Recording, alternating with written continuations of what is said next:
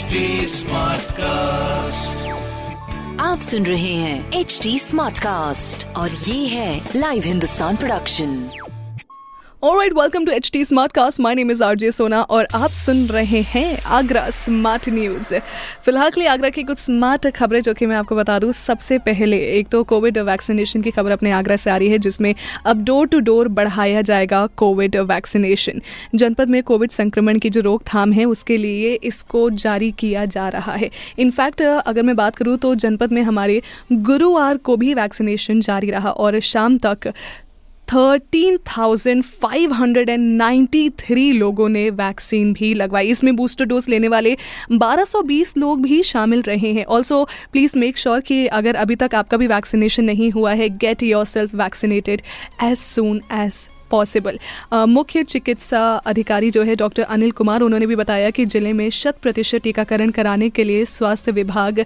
शहरी व ग्रामीण क्षेत्र में स्वास्थ्य कार्यकर्ताओं को घर घर भी भेज रहा है और इसके अलावा निर्धारित दस केंद्रों पर भी वैक्सीनेशन जारी है।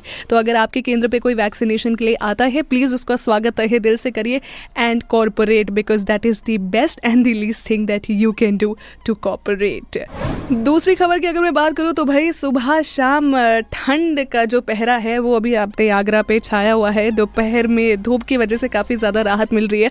लेकिन वीकेंड का ऐसा बताया जा रहा है कि फिर भी ठंड रहेगी। तो इसलिए प्लीज़ मेक श्योर कि आपका जो वीकेंड है, वो घर में ही बीते। क्योंकि क्या है ना वीकेंड कई बार जब घर में बीतता है तो और भी अच्छा लगता है क्या? कहते हैं उसको नेटफ्लिक्स एंड चिल हाँ वो वाला जो मोड है वो आप बिल्कुल ला सकते हैं अपने वीकेंड में। साथ ही साथ इस मौसम में ढिलाई नहीं बरतनी है। याद रखिए, बच्चों को गर्म कपड़ों में ही रखें। सर्दी, खांसी जुखाम या फिर किसी भी तरीके का बुखार महसूस होने पर आप प्लीज़ डॉक्टर से ज़रूर परामर्श ले लें।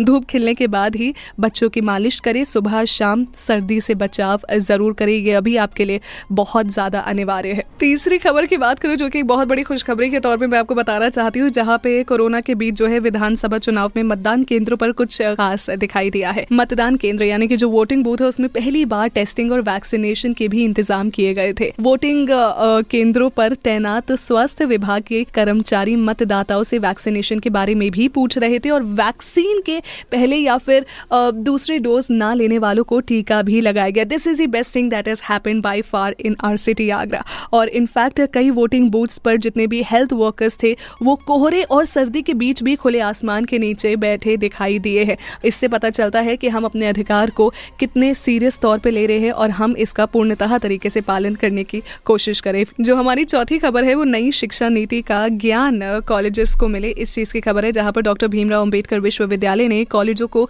नई शिक्षा नीति की जानकारी देना शुरू कर दिया है और इसके लिए इनफैक्ट जो अवेयरनेस है, वो ऑलरेडी कॉलेजेस में शुरू हो चुकी है। अब एक चीज़ मेजर और माइनर कुछ चीज़ें हैं जिसके बारे में बात करना चाहूँगी, जहाँ पर मेजर और माइनर विषयों के समूह की जानकारी जो है, वो देने के साथ ही साथ B A B S C B com के जो फ़र्स्ट सेमेस्टर के एग्ज़ाम फॉर्म है, उसको भरने की प्रक्रिया को सही तरीके से बनाने के लिए कोऑर्डिनेटर्स जानकारी देंगे। इसी के तहत 10 फरवरी को एमजी बालिका कॉलेज फिरोजाबाद और Sharda Johri girls PG college Kasganj में ये जो कार्यशालाएँ हैं, वो आयोजित की जाएगी। 14 फरवरी बिल्कुल मैं मंडे की बात कर रही हूँ, जिसमें डीएस कॉलेज अलीगढ़ और बीएसए कॉलेज मथुरा के साथ साथ चित्रगुप्त कॉलेज मैनपुरी एवं पीसी बगला कॉलेज हाथरस में कार्यशाला आयोजित की जाएँगी। इसमें कॉलेजेस को बेसिकली जो हमारी यू नो नेशनल शिक्षा नीति थी, जिसको हम राष्ट्रीय शिक्षा नीति के तौर पर भी कह रहे हैं, इसके संबंध में जागरूक यानी कि अवेयरनेस जो है वो फैलाई जाएगी। इसीलिए प्लीज़ मेक श्योर कि आप इसका हिस्सा बन रहे हैं।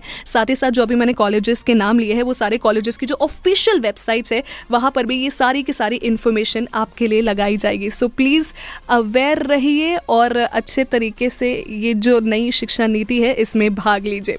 ये जो हमारी पांचवी खबर है, वो काफ़ी ज़्यादा ज़रूरी है हमारे स्टूडेंट्स के लिए, जो कि अभी टेंथ और ट्वेल्थ के जो एग्ज़ाम्स है, वो देने वाले हैं, यानी कि सेकंड फ़ेज़ एग्ज़ाम यानी कि टर्म टू के एग्ज़ाम तो बेसिकली क्या है कि सीबीएसई ने टर्म टू की परीक्षा का ऐलान कर दिया है और सीबीएसई टर्म टू के जो एग्ज़ाम्स है, वो छब्बीस अप्रैल से शुरू भी हो जाएँगे।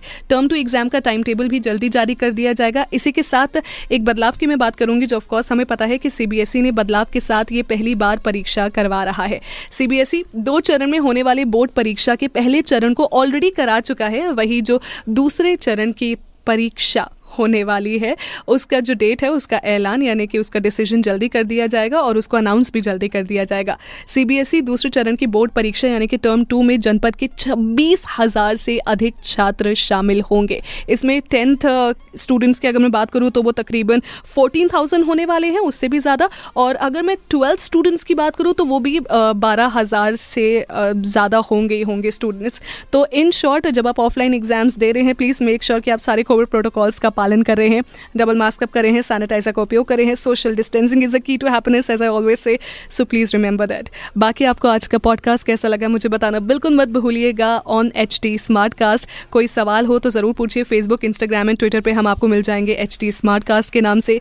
ऐसी ढेर सारी अन्य स्मार्ट खबरें हैं जिसको जानने के लिए पढ़िए हिंदुस्तान अखबार। मैं हूँ आरजे सोना आपके साथ। आप सुन रहे हैं एच डी स्मार्ट कास्ट और ये था live Hindustan production H smart cast